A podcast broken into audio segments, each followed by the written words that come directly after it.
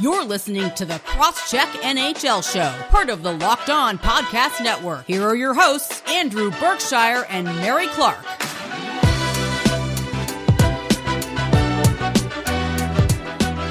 Hello and welcome to the Crosscheck NHL Show. My name is Mary Clarke, staff writer for The Win, and you can follow me on Twitter at Mary C. Clarke. I'm here with Andrew Berkshire, NHL analyst for the Montreal Gazette. You can follow on Twitter at Andrew Berkshire. On this Thursday edition of the Crosscheck, we'll check in on the status of a handful of unvaccinated players across the NHL and what it means for their teams going forward. Kirill Kaprizov also re-signed in Minnesota, ending one of our last remaining sagas of the offseason. And also, Jack Eichel is no longer captain of the Buffalo Sabres. Plus, we'll continue our off-season Locked On NHL crossovers with interviews with Nick Morgan of Locked On Predators and Dane Lewis of Locked On Stars. So, Andrew, before we start off today's show, how you doing? I'm doing all right. I am uh, excited to get this season going. Honestly, I think now that things are starting to trickle together, and you're seeing training camps open, not just rookie camp, actual training camps have opened now across the NHL. I can't believe that there's preseason games like this Saturday. Yeah. yeah. Like we are a couple days away from preseason, and that is mind blowing to me because I don't. I know this was a short break, but it felt like it was going to feel longer just because, like you know, we've got other things going. We had this huge project that we were doing that took a lot of organizing and a lot of time, and you know, there's like the COVID stuff going on where everything seems to take longer anyway. It's like you're stuck in a fog, but uh, we're here. It's it's about to go down, Yeah. and I can't wait. Yeah, same. Uh, I think it also felt a little bit different because the s- schedule was shifted. So it just kind of like threw off our perception of time a little bit. I mean, because in a normal year, we'd have been in training camps for a little while now, right? Am I like making that up? Like it's usually like, like, It's like yeah, beginning of September, right? Because Yeah. the the season's starting October twelfth, and uh, Locked On is doing a big preview show that day as well. So we should probably promote that on the podcast, considering we are hosting yep, it. this is true. Mary and I. So uh, on October twelfth, we're gonna do that. But uh, usually the season starts around like October first. yeah, it's like Right? early So- October. Yeah, very early October. So it's delayed a little under two weeks, which is not that much, but it's enough to throw off your perception a little bit. Yeah, yeah, yeah. Especially, I mean, I know we've had, you know, shifting schedules because of the COVID season, but it's still, you know, a little bit weird to see the NHL shift its schedule that way. So, you know, uh, exciting times though. I mean, there's been a lot of news even in the the couple of days since we talked. I mean, I think I mentioned, you know, Kaprizov still not signing on our last episode, and then lo and behold, he signs. I think maybe that same day. Uh, so you know, it's just things keep on coming. But we've kind of we kind of have more of like a grab bag, I guess, news uh, today, just because of the way our show is scheduled with you know finishing up the interviews uh, we've got. So the first thing I have on the list is there's a handful of NHL players who have already declined the vaccine across the league. Um, there's at least two big ones that have specific consequences for them. Uh, Tyler Yeah. Bertuzzi of the Detroit Red Wings is not vaccinated and won't play in uh, the Canadian games already. That's already been mentioned from the outset. And then Zack Rinaldo of the Columbus Blue Jackets was disinvited from training camp altogether because he's not vaccinated. So Yeah, not only is he not vaccinated, but he spoke at a essentially the fascist party in Canada, uh, a rally for them during the last election cycle here that just ended on Monday.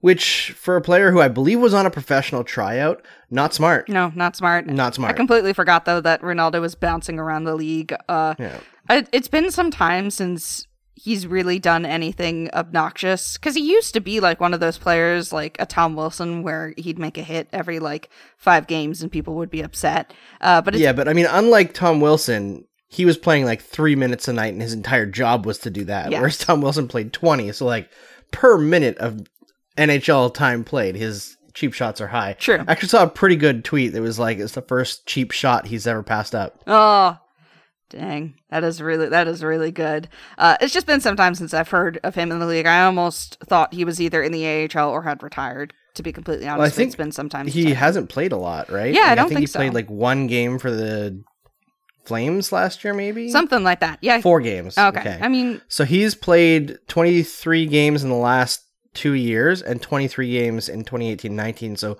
46 games in three years. There's there's a reason why we haven't heard of him. Yeah, I guess that makes sense. Uh, so those are like the two facing major consequences, at least that I've seen so far. You can chime in, Andrew, if I've missed something. Yes, there's also Josh Archibald for the Edmonton Oilers. I wasn't going who- to say. I was going to. I I was going to mention it, but I wasn't sure if it was confirmed. I know people were kind of dancing around it, so I didn't want to. It's confirmed now. Uh, it's been reported by uh, several people in Edmonton media. Uh, Mark Spector for Sportsnet released a blistering story uh, about how selfish the decision is, especially considering you have a, a player on the Oilers who won't be playing this year, Alex Stalock, who caught COVID last year and is now being held out due to uh, essentially heart conditions res- as a result of long COVID. So you've got somebody on your team who you've seen the results of catching this illness and you're still refusing to help protect your other teammates. And I know people are saying, "Oh, well, they're vaccinated." Listen, that lowers the risk. And even if they do catch it, it lowers the chance of being ill. It doesn't make it zero. Yeah. And with these variants that are going around now, every single person who is infected has the potential to create a new variant, mm-hmm. right? It's unlikely, yes. But the more people that are infected, the more likely we have a new variant that's more lethal, that can get through vaccines. So we've got to get this stuff done. And yeah, Josh Archibald, unless he reverses dec- his decision, which I know that uh, Canadiens AHL player uh, prospect Jesse Ylonen recently uh, was anti-vax and he's reversed his decision and I believe is has got the shot or is going to get the shot. But uh, all these players who are doing this, like you literally cannot say you're a good teammate and be anti-vax. Yeah, but It's like the worst thing you could do for your team. but Andrew, it's a personal choice, and they're just doing their research. Oh my god, I swear. Like I put out a blast this morning on Twitter because I, I tweeted about the Alex Stalock thing and how awful it is that mm-hmm. he's like a 34 year old athlete and his career might be over because of a freaking illness that he had no legitimate way to avoid getting, right? Like we don't know how he got it, but like he was in the NHL protocols. It's it happened. It's unlikely and it still happened to him. And all these people, like anybody who posts anything anti-vax towards me on Twitter, you're being blocked immediately. Like I'm not engaging with you. I'm not even going to mute you because I want you to know that you're not worth my time. Yeah. And I feel like we all need to adopt this approach with this like 5 to 10% of people who are just like out and out extremists. You're not going to change their mind by talking to them. All they're doing is sucking you in, wasting your time, pissing you off, and then you will share their message by engaging with them. Mm-hmm. Right? So it's just cut the cord. Those people can go live in the woods. I don't care. You know, Get out of our lives. That's a good way to put it, Andrew. Uh, but we won't go too long on this. Uh, but there are other players also that will be vaccinated by the start of the season. So Duncan Keith in Edmonton um, either has his first shot already or He got the Johnson and Johnson. okay. so, he So, only in so he's in quarantine then, I believe, right? Yes. Okay, and then William Nylander in Toronto, I believe, is getting two shots and was like in. But I thought he was. Uh, that's what I saw, but I could be wrong. Yeah, I'm not sure if he has got his second shot and is also in quarantine, or if he's waiting the two weeks to get his second shot and just got his first shot. I haven't seen a exact report on the goings on there, but both those players obviously were hesitant and then were convinced to get the shot. Didn't And I feel like Nylander? two minds on I that. feel like Nylander. I feel like I saw this uh, that he had a medical reason not to get it. So I don't want to like Oh, be dis- disingenuous. I'll look it up while you do that because I don't want to you know be disingenuous about this. So. Yeah, I mean, anybody who has a medical reason, obviously, that's not who we're talking about with this, right? And th- there are very, very few medical reasons not to get the shot. Like, it's it's a pretty damn safe vaccine. As far like vaccines are safe anyway, and this one is extremely safe because of the way it's been developed. So, I'm of two minds with the whole Duncan Keith thing, and William Nylander obviously will reserve judgment. I think that we have to give credit to people who acquiesce, right? Because is as long as they're eventually making that decision, if you continue to crap on them, you're just showing everybody else who's hesitant that like no matter what they do, they're still going to be criticized, Mhm. right? But at the same time, I'm like, it took you this long to to figure it out. yeah, you know, like it, it's like you're annoyed, but also you have to just leave it. Yeah. Exactly. But Nylander said, uh, I'm pulling this from Sportsnet. He said, I'm not fully vaccinated yet. I had a couple of medical things that I that I had to take care, but I'll be vaccinated by the beginning of the season. So maybe Okay. it's some sort of surgery, some sort of I don't know, some something that required him not to get it because of, you know, medical reasons that that's a Yep. legitimately valid reason. So you're fine No reason to distrust yeah, that. exactly. Um, so it's just really interesting so far. The, uh, the names we've gotten. Uh, I mean, we were gonna know the players that were unvaccinated just by whether they were able to make trips to Canada or whatnot. Yes, so um, it's been interesting seeing, you know, the how many players we've gotten, but there really hasn't been too many. In like, No, less than I thought, honestly. Mm-hmm. I mean, considering how far right wing the player base of the NHL is, just like look at your favorite NHL players' Twitter likes. Uh, you're not gonna feel that good about it. like a lot of them, it's pretty bad. So considering how many of them follow people like Candace Owens and Sean Hannity and Tucker Carlson. I'm surprised that it's this low, but I think it comes down to the fact that they're gonna if they didn't, they would lose a boatload of salary. Yeah. Like Tyler Bertuzzi stands to lose over four hundred thousand dollars this year because of not getting vaccinated. That's a choice. you know? Bad choice. And also, I think it, it can't play very well in the room, Mhm. right? To be that selfish. So I, I think there's pressures on them to do that and do the right thing, even though uh, a lot of them are probably not happy about it. But too bad. too bad. I so hate sad. to say that the NHL kind of did this right. We're kind of like Yeah, they did. It's weird to say that, but we had mentioned like their incredible, like incredibly restrictive um stuff for players that are unvaccinated, but basically Yeah. having to like publicly name them essentially if you're a team because you know of everything that th- they have to go through um is I don't know. We'll see if it works, but it's been it's I actually just can't believe the NHL kind of got this right in that regard. Yeah, I I can because there's too much money at stake. Ah, that makes right? sense. They lost a lot of money over the last two seasons. This year they're walking a tightrope with the schedule, trying to do the Olympics and the All Star game, so everything's compressed.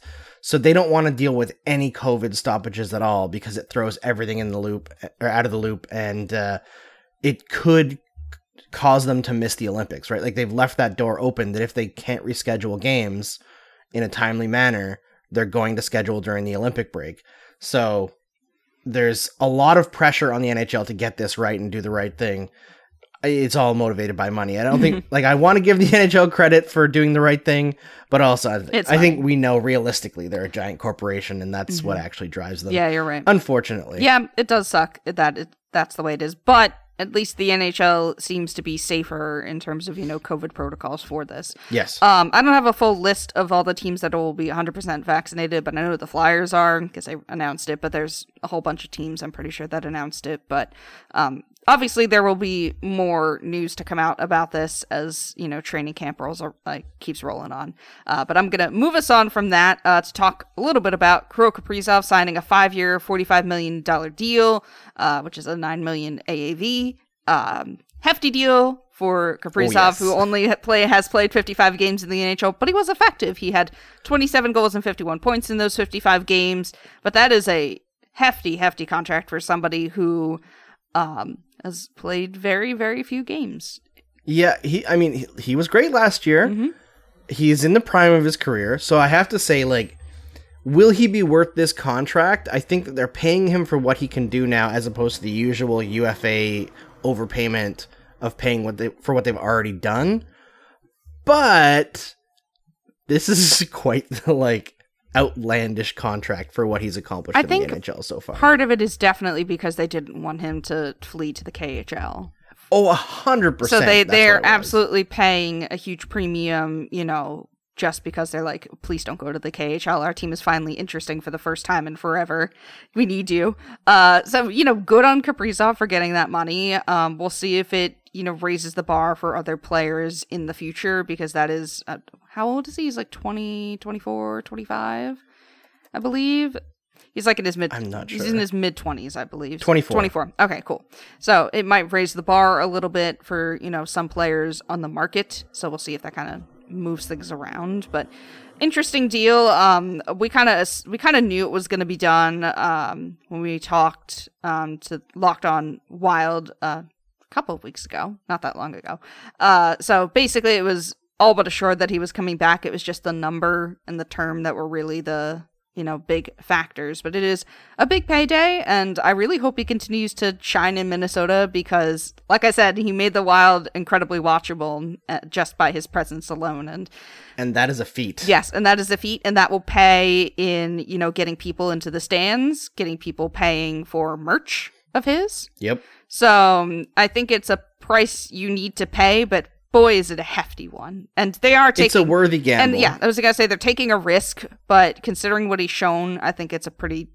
It's more likely than not to turn out in the positive than the negative, in my opinion. But I'm not a betting person, as we'll t- we'll talk about later. But uh, final thing, though, I think before we move on to our interviews is this just came out Thursday morning, but Jack Eichel is no longer the captain of the Buffalo Sabres after failing his physical at training camp. Um, and obviously, it all stems over Eichel and the surgery with his herniated disc. Uh, Eichel wants one thing, the team wants another. Um, it is some sort of quote unquote experimental surgery that Eichel wants, but it's only experimental, I think, because no other NHL no other NHLers have had this surgery before. So there's there's a whole bunch of background to the story. We've kind of been over it before. Um, so that is interesting, and I think really tanks any value. You know, Buffalo is going to try and even get out of Eichel this year in terms of a trade. Yeah, I mean it's it's pretty obvious now they're not going to get value for Jack Eichel, which sucks for that organization. I've seen a lot of people, including like our buddy Steve Dangle, was talking about how like the Sabres are clown shoes for this decision. I feel like stripping Eichel of the captaincy is like they can't not do that. It's very Right, petty, if- though. It is petty, but like he's not going to be part of the team this year. It is basically his responsibility to himself that he has to hold out. Mhm. Right? So if he's going to hold out, he can't be the captain. And it looks awful optically, but if they want to be taken seriously within their own locker room, they can't have their captain actively saying, I don't want to be part of this team. yeah, I mean, like I get it. I understand it. It just also really looks bad on them. Yeah, I get it, but it, the optics are not great at all. This whole thing is No. just it's just Giant mess. it's a giant mess. It's very I don't know. I in times like these I like side with the player because like I I'm Oh, I'm not sure what the point is from keeping Eichel to like I don't know. I'm I'm still not sure what the point is from keeping Eichel from not getting the surgery he wants. But if they had let him get it, it's very likely he would have been back possibly by the time the season started and we would this all could have been avoided. I don't know. It just feels like the Sabres bungled this whole thing in a way I'm not really I don't know all the full details of it because this whole thing has you know multiple different sides. I mean i listened to the 31 thoughts podcast um episode where they had one of the doctors on but then i know people were like oh that's incredibly biased towards jack eichel. So i'm like at this point like everybody's take, taken in their sides but i am on the side of eichel here. I just don't understand why the sabres let it get to this point because it's this is clearly the worst case scenario in my opinion. Like they're not going to get anything for eichel and what like I don't know. I don't know if you have any opinions on this, Andrew, but I, I still don't. No, I mean. I'm I'm with you 100. percent Like this situation, it can't have not been avoidable. Do you know what I mean? Mhm. Like nothing gets this exacerbated out of nowhere.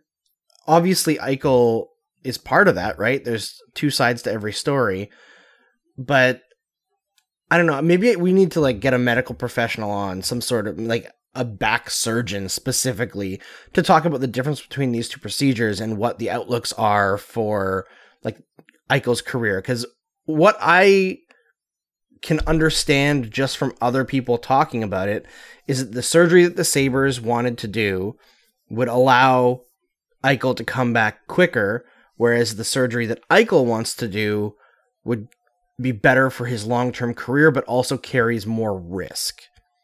So I would I would like maybe at some point in the next couple weeks here we should try to get somebody on who can actually speak to the details of these two procedures and explain the whole situation from a medical perspective. Mm-hmm. no, makes sense.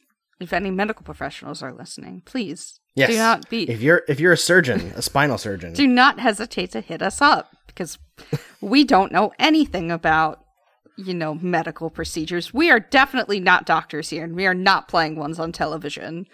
Uh, but i think we're going to end this out. Um, he's going on to injured reserve to start the season. Who knows when he'll see the ice again how long he'll be part of the sabres organization. There's still a lot up in the air in, ter- in that regard. Um, but absolutely one of the biggest stories coming into this year um, for sure. And definitely means that the sabres are on my watch list of the season not to watch their games but like i'm paying attention to them at all times because this could be like from I don't know how Sabres fans feel about this whole thing if they believe that, you know, Eichel needs to go or that Eichel was mistreated by the organization, but there's there's a lot of friction here, it feels like. Uh so it definitely feels like it, this can still come to a head in some capacity, so I'm absolutely paying attention to that as the season starts because this is an one of the biggest messes we've seen in some time in the NHL in my opinion. yeah, it's a. I mean, I can't even remember something that's been this bad. Maybe like Eric Lindros with the Flyers. Yeah, and uh, that was, as we have said, before my time. So Yes. I mean, geez, that's almost before my time. Like it was a long, long time and ago. definitely in social media, obviously was not a thing back then. So it's one of the biggest things we've had in the NHL in some time. But from here, though, we're going to move to talking to two members, two new members of the Locked On family. We've got interviews with Nick Morgan of Locked On Predators and Dane Lewis of Locked On Stars coming up next. Bet Online is back and better than ever. All eyes are on the gridiron as teams are back to start another football season. As always, BetOnline is your number one spot for all the pro and college football action this season. With the new updated site and interface, even more odds, props, and contests, BetOnline AG continues to be the number one source for everything football. Head to the website or use your mobile device to sign up today to receive your 100% welcome bonus. That's double your initial deposit just for signing up. Don't forget to use the promo code NFL100. From football, basketball, boxing, right to your favorite Vegas casino games, don't wait to take advantage of all the amazing offers available for the 2021 season. Bet online, the fastest and easiest way to bet on all your favorite sports. Bet online, your online sportsbook experts. Promo code locked on. Does this sound familiar? You've got one device that lets you catch games live, another that lets you stream your favorite shows, you're watching sports highlights on your phone, and you've got your neighbor's best friend's login for the good stuff. Well, I want to tell you about a simple way to get all that entertainment you love without the hassle, and a great way to finally get your TV together. It's called DirecTV Stream, and it brings your live TV and on demand favorites together like never before, so you can watch your favorite sports, movies, and shows all in one place. That means no more juggling remotes and no need to buy another device ever again. And the best part, there's no annual contract. So get rid of the clutter and the confusion and get your TV together with DirecTV Stream. You can learn more at directv.com. That's directv.com. Compatible device required. Content varies by package. Welcome back to the Crosscheck NHL show. Today with Andrew and me, it's Mary Clarke. We've got new Locked On Predators host Nick Morgan. Hello, Nick. How you doing? Welcome to the Locked On team. Uh, we're super excited to have you. Uh, so, how you doing? Mary, Andrew, I'm doing great. Thank you for the welcome. We're talking hockey. You can't beat that. Yeah, I absolutely 100% agree.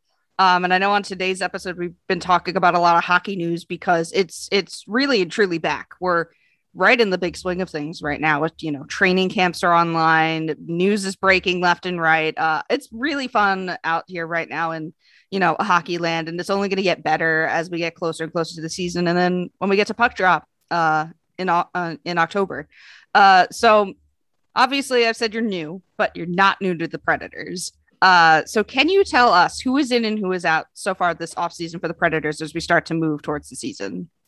Well, the, the biggest name out, unfortunately for many of us Preds fans, is Pekka Rinne. I mean, last year, not the biggest impact, although still a very good goaltender. Uh, but anytime that you have probably the best player in your team history, if the Predators had a Mount Rushmore, he'd be on it four times, let's be honest. Um, you know, he he's gone on to greener pastures, retiring. It's Juuse Saros' team now, and it felt like the right timing, but it's still going to be weird for the first time since 2005 not to look at the training camp roster and see 35 on it. That one hurt a little bit, to be honest. Um, you know, just from a game standpoint, the other the other departure that's going to be the biggest impact this year is Ryan Ellis. I mean, how often do you have a guy in your top defensive pair traded away for for two young guys? Uh, Philippe Myers comes in from Philadelphia. He might have that number one defensive spot.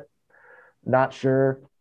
That's going to be uh, something to watch in training camp. Is who's on that number one line with Roman Josi, uh, and then the other guy gone. That's a big impact from last year is Victor Arvidsson, the team's all-time single-season goal scorer, uh, record holder. He's off to LA after I would say a bad couple of years. Never really looked right after his injury uh, in 2019. Didn't really look like he fit into John Hynes' system. Uh, he's in Los Angeles now. Uh, one guy to replace him is Cody Glass from the Vegas Golden Knights. He is somebody that didn't really hit his potential in Vegas, but then again, when you're playing behind a team as stacked as the Golden Knights, it, it's kind of hard to find ice time there. He's going to get more of a chance in Nashville, whether they decide to use him as maybe the number two center, maybe put him on the wing with somebody like Ryan Johansen or Matt Duchene. There's a lot of different ways they can use him. Yeah. And the Predators were part, were one half basically of one of the most exciting trades you mentioned, you know, Ryan Ellis. And then, of course, you guys flipped uh, some players over to Vegas. Uh, so that was like a really one of the really fun trades of the summer for me. I mean, not just because I'm a Flyers fan and getting Ryan Ellis was actually, you know, really cool. Uh, but you got some really interesting players back in that uh, trade. But I wanted to touch on uh, Matt Duchene uh, on the team, who hasn't really hit expectations, I think, for many Predators fans.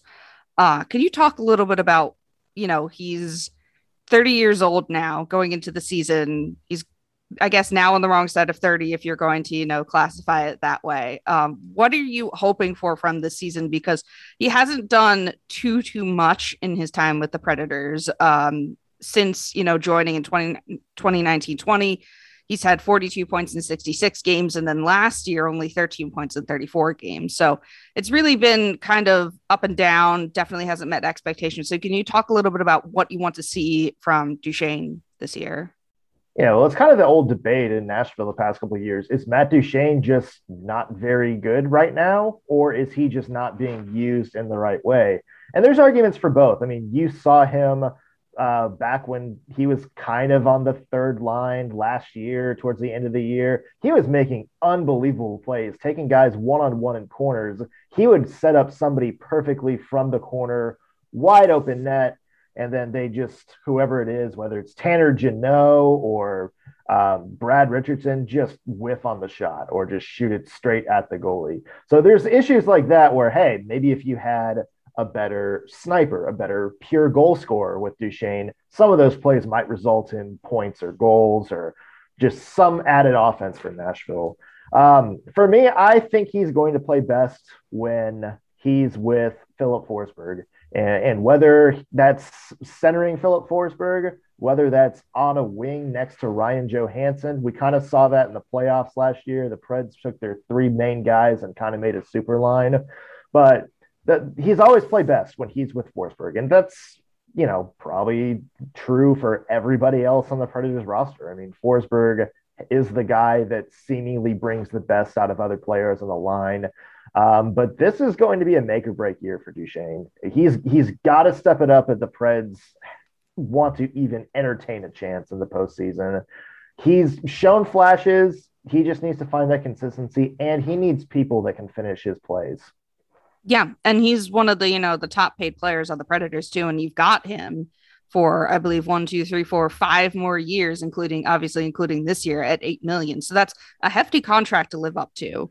Um, so there's definitely going to be a lot of pressure on him to perform. But you had mentioned earlier that Juuse Saros is now, you know, this is his team now. Uh, last year he had a 927 save percentage in 36 games, playing the bulk of the work for the Predators. But also behind him now, you've got David Rittich, uh, who was signed on a one year, uh, $1.25 million contract. Uh, what do you think the workload will be like? Is this uh, Saros's team like completely? Is he going to see like the same amount of, I guess, percentage of work? Um, or are they going to go with like a, sort of a platoon system? Or is it Saros's team from here on out? Well, that's the million dollar question because we really don't know. We haven't seen Saros go go through a full 82 game season as the number one guy. Hey, you can argue we really haven't seen him go through any of the last two shortened seasons as the number one guy from start to finish. I mean, he split time with Rinne in the first couple months last year before he went on the run. So it's very the jury's still out on how much of a workload Saros can maintain while still being his optimal self. You know, some goalies like Pekka Rinne put him out there for 70 games a year, and you know they'll still finish as fresh as ever. Other goaltenders, you know, put them out there for 55, kind of a shorter workload, and still, you know, be very efficient in those 55 games. There's no really right or wrong answer. It's just we don't know that what we're going to get from Saros yet. I would say early on, Rittich is going to get his fair share of starts in Nashville, probably, you know, maybe once every three or four games. And then, you know, if Juuse Saros can, you know, continue the form he had last year, get off to a strong start and start going on those big stretches where he's just turning himself into a brick wall, I think you may see him get more of the workload as the season goes on. Yeah, that makes sense to me. Um, but we mentioned all of these changes, you know, from you know goalies to important players leaving. But what hasn't changed is the head coach. You guys still have John Hynes as the head coach, um, and he was named head coach back in 2020, uh, and last year was, I believe, his first full season uh, with the team where he led you guys to, you know, the first round of the playoffs because you made it in the Central Division uh, above the cutoff. Uh, can you talk a little bit about what his team is going to be like this year with these changes? Is he going to make some, you know, stylistic changes, considering, you know, you don't have your number one defenseman anymore and the goalie you've had for forever and ever? Uh, do you see anything changing in that regard, or are you going to keep John Hynes's style for the foreseeable future? I think this is a team built more in John Hynes's image. And, and, you talk about the transition from Peter Laviolette to John Hynes. Uh, and, and, when the Preds started to struggle last year, you kind of heard, um, in fact, it was actually Rachel Doerrie on another podcast. We were talking to her about the Preds. Uh, she said, This team looks like a team that hasn't had the Peter Laviolette beaten out of them yet. And you know, I think that was true. You kind of saw a lot of a lot of times the Preds diverting back to the Laviolette style, just wild shots from the point, kind of high volume shots, but not really necessarily high danger shots. That kind of changed as the year went on. You know, John Hynes is somebody who wants to play a little bit more of a gritty style, uh, a little bit more traffic in front, and you know a little less reliance on just you know kind of shoot and crash the net go for deflections and stuff like that so i think this team is maybe better equipped to handle the way the predators want to play. It's just a matter of if the big guns you know ryan johansen matt duchene if they can kind of adapt and play the way hynes wants them to play. Yeah makes sense. Uh, and i do remember though he was not a controversial hire, but definitely not a hire people wanted, I guess, at the time because, you know, his time in New Jersey didn't really, you know, seem to spark anything. It was just a very weird choice considering at the time there were a bunch of other different coaches on the market. Has, you know, the fan base, I guess, warmed up to him a little bit more. I mean, I know you guys lost in the first rounds last year, but has there been, you know, a little, has the fan base kind of warmed up to him a bit? Uh, well, as a social media manager for On the Forecheck, and looking at the tweets and Facebook comments, I can tell you uh, there's a very strong no for a very sizable amount of the fan base. I personally like John Hynes. I think he's a guy who has a very clear vision of how he wants his team to play. Um, I would argue maybe it took a while for players to kind of buy into what he wanted to do. I think that might have been an issue towards some of Hynes' slow start. But at the end of the day, it's going to be results. And if the Predators do not get to where internally they think they should be, then that's when you're starting to see John Hynes maybe pop up on the hot seat a little bit. But at the same time, he has a very good relationship with David Poile. He seems to be a guy that's very well connected in the circles the Preds want to be in. So I think he's going to get a pretty long leash, especially considering the next couple years might be strong, quote unquote, rebuilding years for the Preds. It's a perfect segue into at least the last question I want to ask. I don't know about Andrew after this, but for me, uh, the last question we've been asking all of these hosts is expectations. You've mentioned that these are probably rebuilding years, but we're going back into you know the divisions we've seen before. And in the Central, we've now added the Arizona Coyotes, but you know you're back with your Chicago's, your Dallases, your Minnesotas. Uh, so, what are the Predators' expectations this season from the fans, from management? Uh, are you expecting young players to step up? You said this is a rebuilding year. Uh, so, what are the expectations this year? Well, David Poile called it a competitive rebuild. He thinks that he can kind of revamp the team while still keeping the Preds sort of in that playoff picture. Whether or not he really believes that, or whether or not that's really going to happen, is up for debate.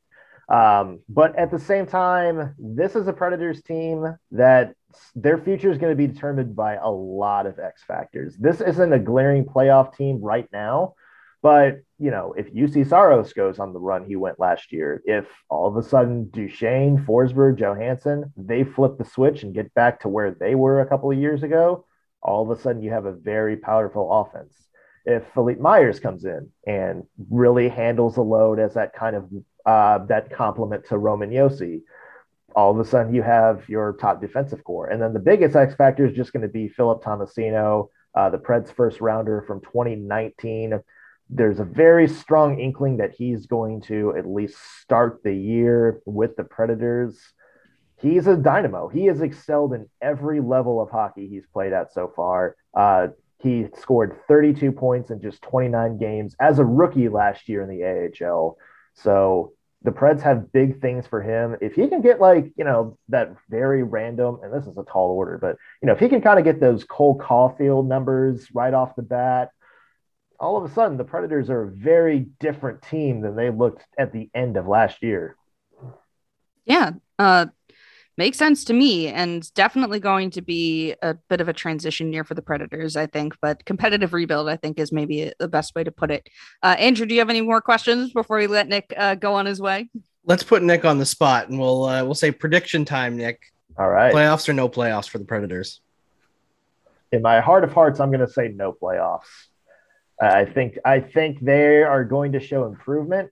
I think improvement is going to be the key to judge this season's success, but I, I think the Central has too many pretty good teams this year. Yeah, I'm with you. Sure. Mm-hmm.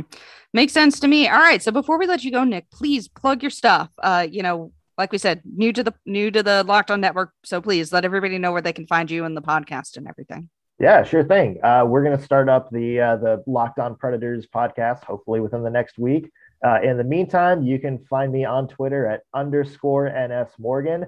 And you can also read my work over at ontheforecheck.com. All right, perfect. Well, we'll be back uh, the rest of our show after this.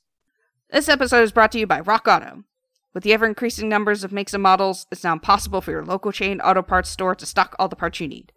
Why endure often pointless or seemingly intimidating questioning and wait while the person behind the counter orders the parts on their computer choosing only the brand their warehouse happens to carry.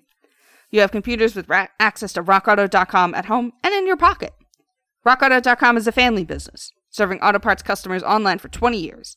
They have everything from engine control modules and brake parts to tail lamps, motor oil, and even new carpet. Whether it's for your classic or daily driver, get everything you need in a few easy clicks delivered directly to your door. The RockAuto.com catalog is unique and remarkably easy to navigate. Quickly see all the parts available for your vehicle and choose the brands, specifications, and prices you prefer. Best of all, prices at rockauto.com are always reliably low, and the same for professionals and do it yourselfers. Why spend up to twice as much for the same parts? So go to rockauto.com right now and see all the parts available for your car or truck. Right locked on in there, How Did You Hear About Us box that they know we sent you. Amazing selection, reliably low prices, all the parts your car will ever need. RockAuto.com. Welcome back to the Crosscheck NHL show. I'm here with a new member of the Locked On Podcast Network, Dane Lewis from Locked On Stars. How's it going, Dane? I'm doing great. Thanks for having me on the show. I'm glad to be here. It's my pleasure. We're excited to talk Stars with you today. Obviously, uh, this was a season that didn't go the way that the Stars wanted it to after a really miraculous run to the Stanley Cup final the season before. How are you feeling about this season going into it? Uh, you you excited for it, or you more like uh, trepidatious?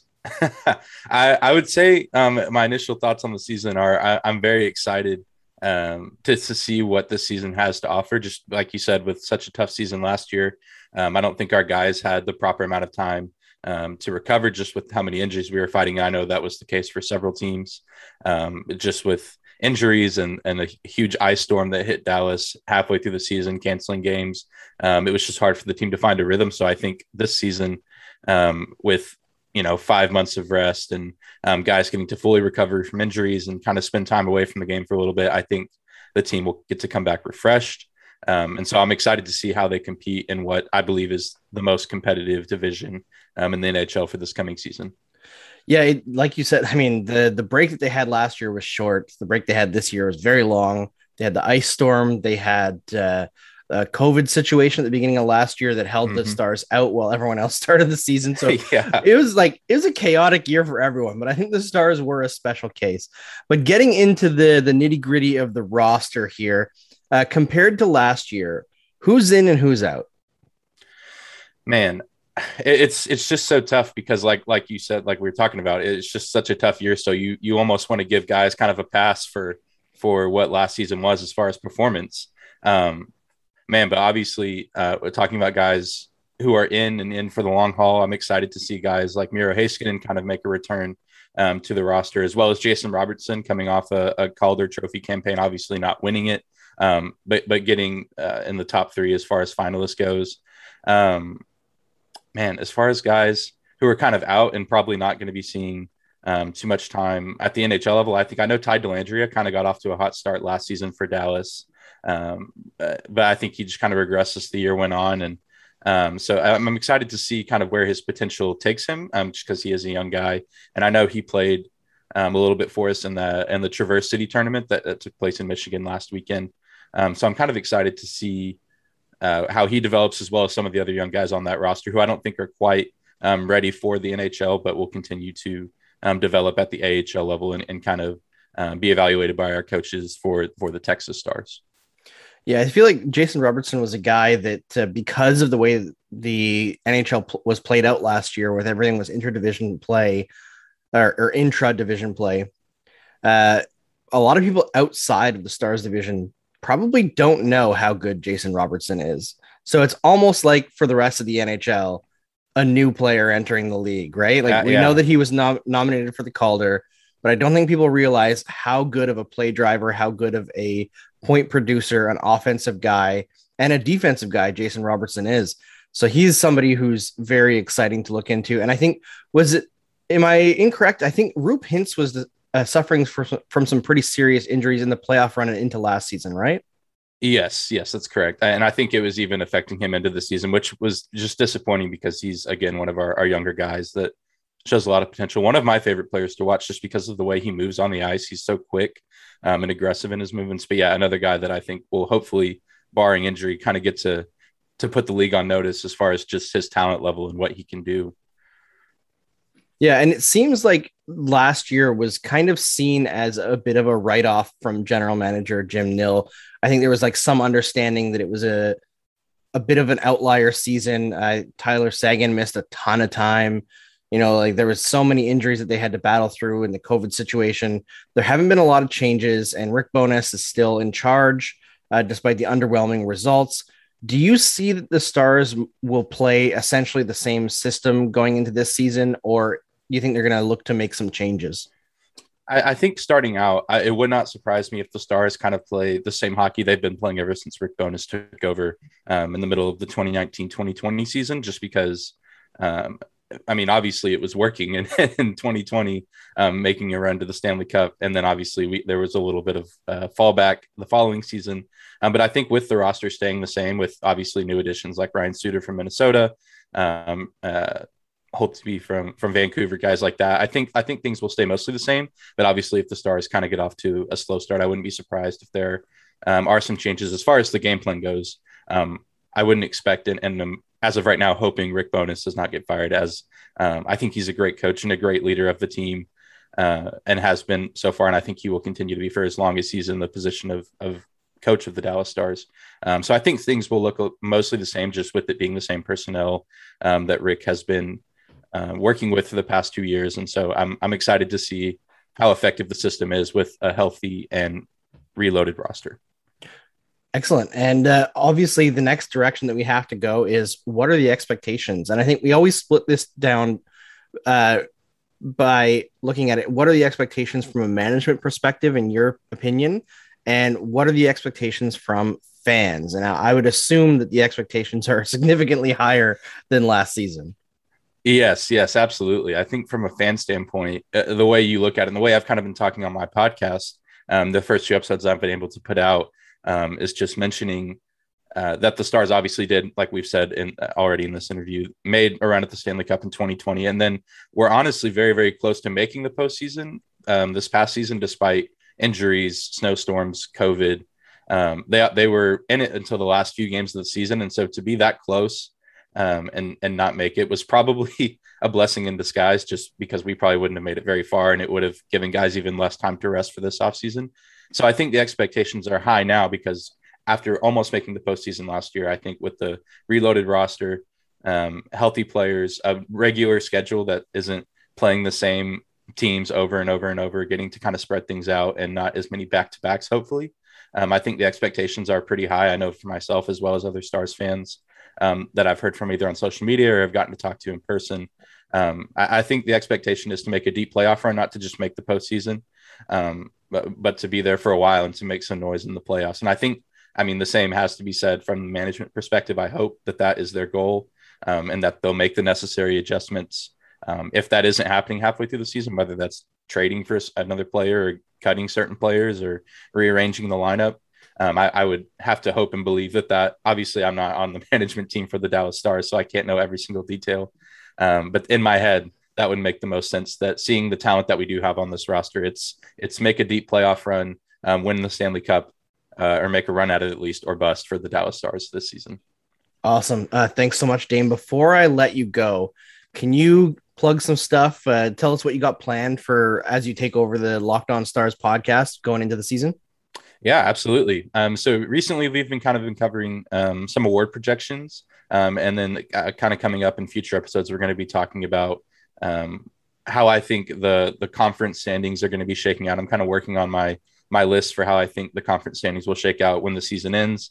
Um, so we're going to be talking a lot about that, as well as where some of these young players like Jason Robertson, Roope Hintz, uh, Denis Gurianov kind of fit in the system with some of the older guys like Tyler Seguin, Joe Pavelski, Jamie Benn, um, and how we can best shape the roster in order to be successful on the ice. Awesome. Thanks so much for doing this, Dane. We really appreciate it. And best of luck to you going forward with uh, Locked On Stars. It's a lot of work doing these podcasts every day during the regular season, but you seem to have everything wrapped up pretty nicely already. You did great in this interview, and hopefully, if the Stars really surprise people and have a great run this year, we'll bring you back on the Crosscheck NHL podcast to uh, talk about them again. Yeah, hopefully so. That would be that would be great. Thank you so much, Andrew. I appreciate it. My pleasure. Talk to you soon. Built Bar is the best tasting protein bar ever, and a new and improved Built Bar is even deliciouser. If you don't know the Built Bar flavors, well, you're missing out, as you've got coconut, cherry barcia, raspberry, mint brownie, double chocolate, salted caramel, strawberry, orange, cookies and cream, and German chocolate. There's something for everyone with Built Bar, and if you haven't tried all the flavors, you can get a mixed box, where you get two of each of the nine flavors. Not only are Built Bar flavors the best tasting, but they're healthy too. Built Bar is great for any health conscious person as you can lose or maintain weight while indulging in a delicious treat.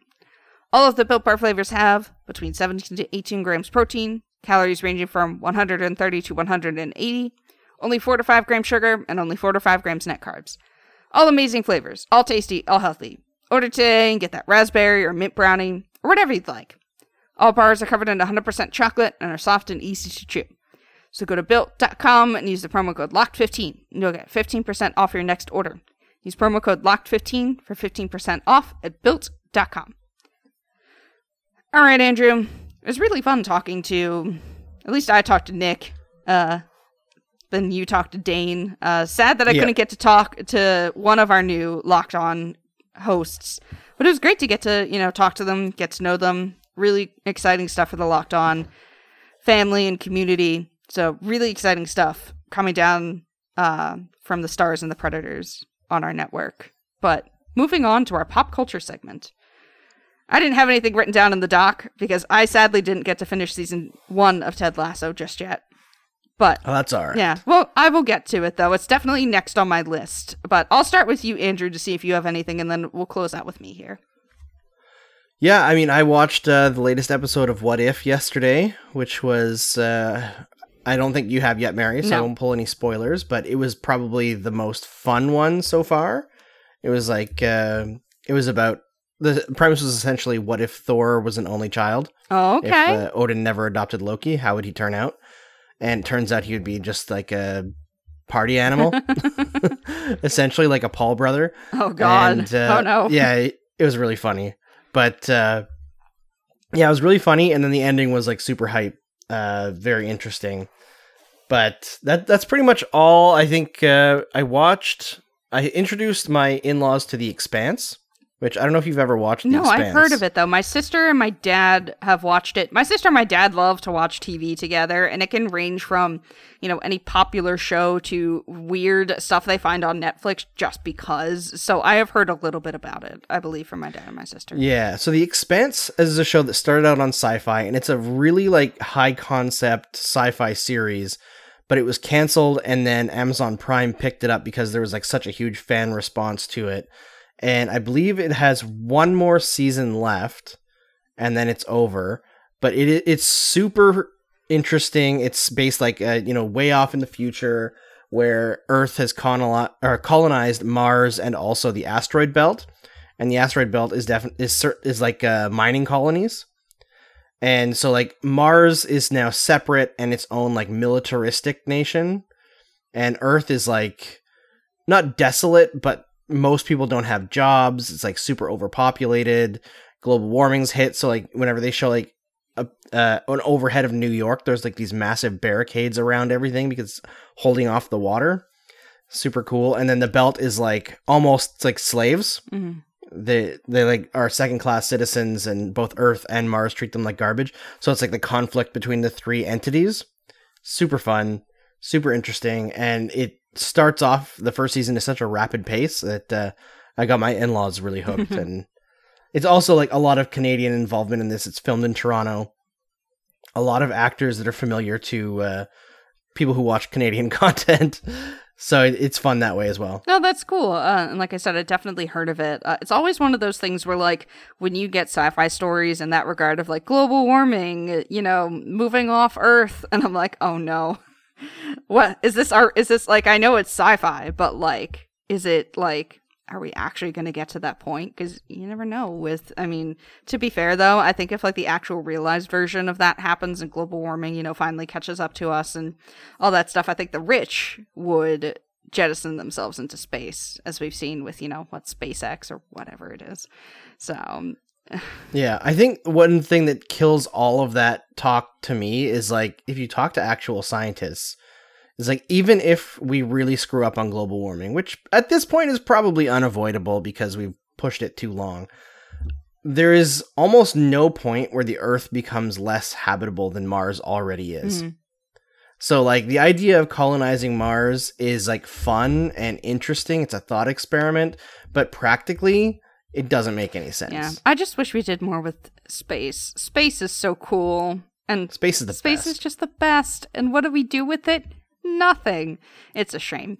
Uh, We throw garbage out in it. That's what we yeah, do. it sucks. Uh, I want a you know Star Trek version of space, please. I would like to go to space and you know have cool adventures, please and thank you.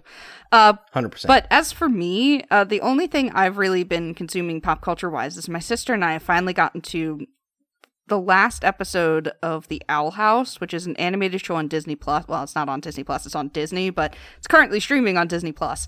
Uh, and we're at the last episode before the hiatus, which I think we're going to actually watch it once I finish recording this podcast. Uh, and it is super good. Highly recommend 100% to people who like, um, you know, Gravity Falls, She-Ra that's an animated series.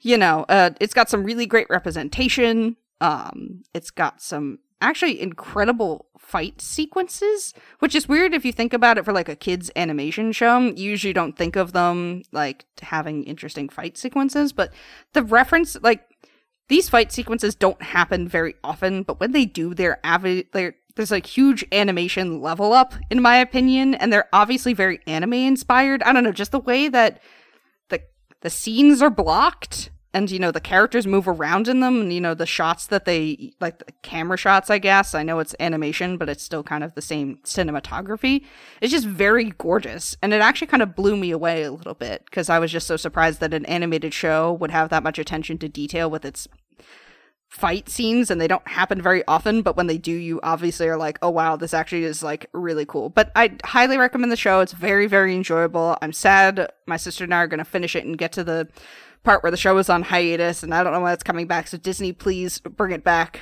And it's a shame that it I don't know if it got canceled, but like it's getting the rest of its second season and then the third season is like three 45 minute long specials, which sucks.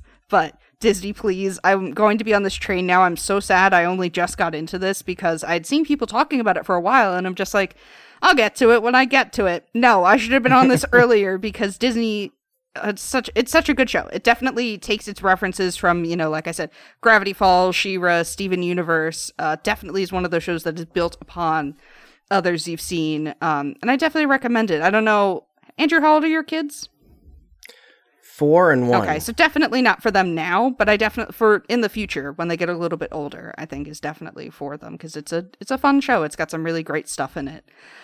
Cool. Uh, but and it's on it's on Disney, so you've probably seen it scrolling past on Disney Plus on your way to go seeing Marvel's What If. But I think that may be that may be next on my list of things to watch because uh, I definitely am in a big animation mood now after watching this. But that's all the time we have for you today on the Crosscheck NHL show. It's part of the Locked On Podcast Network. Make sure to follow us on your podcast platform of choice, from Apple to Audacy to Spotify, and rate and review us while you're at it. You can follow the pod at Crosscheck NHL on Twitter me at Mary C. Clarke on Twitter, and Andrew at Andrew Berkshire on Twitter. We'll be back on Tuesday with some more puck talk. See you next time. Betting on the NHL doesn't have to be a guessing game if you listen to the new Locked On Bets podcast hosted by your boy Q and handicapping expert Lee Sterling. Get daily picks, blowout specials, wrong team favorite picks, and Lee Sterling's Lock of the Day. Follow the Locked On Bets podcast brought to you by betonline.ag, wherever you get your podcasts.